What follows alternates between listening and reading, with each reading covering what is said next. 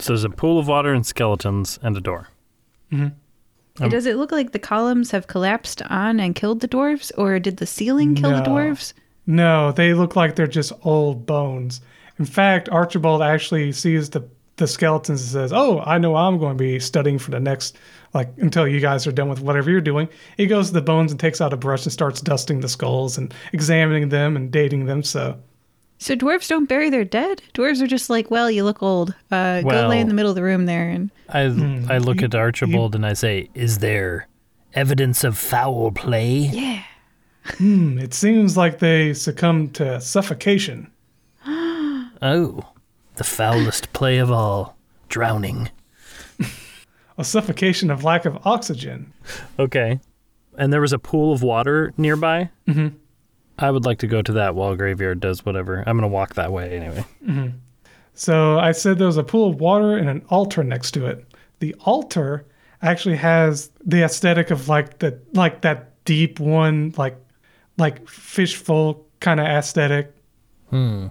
And it looks like a sacrificial altar. Like Eldritch? Mm-hmm.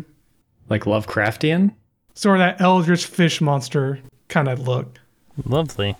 Question: Can I, as Rufus, tell how deep the pool of water is?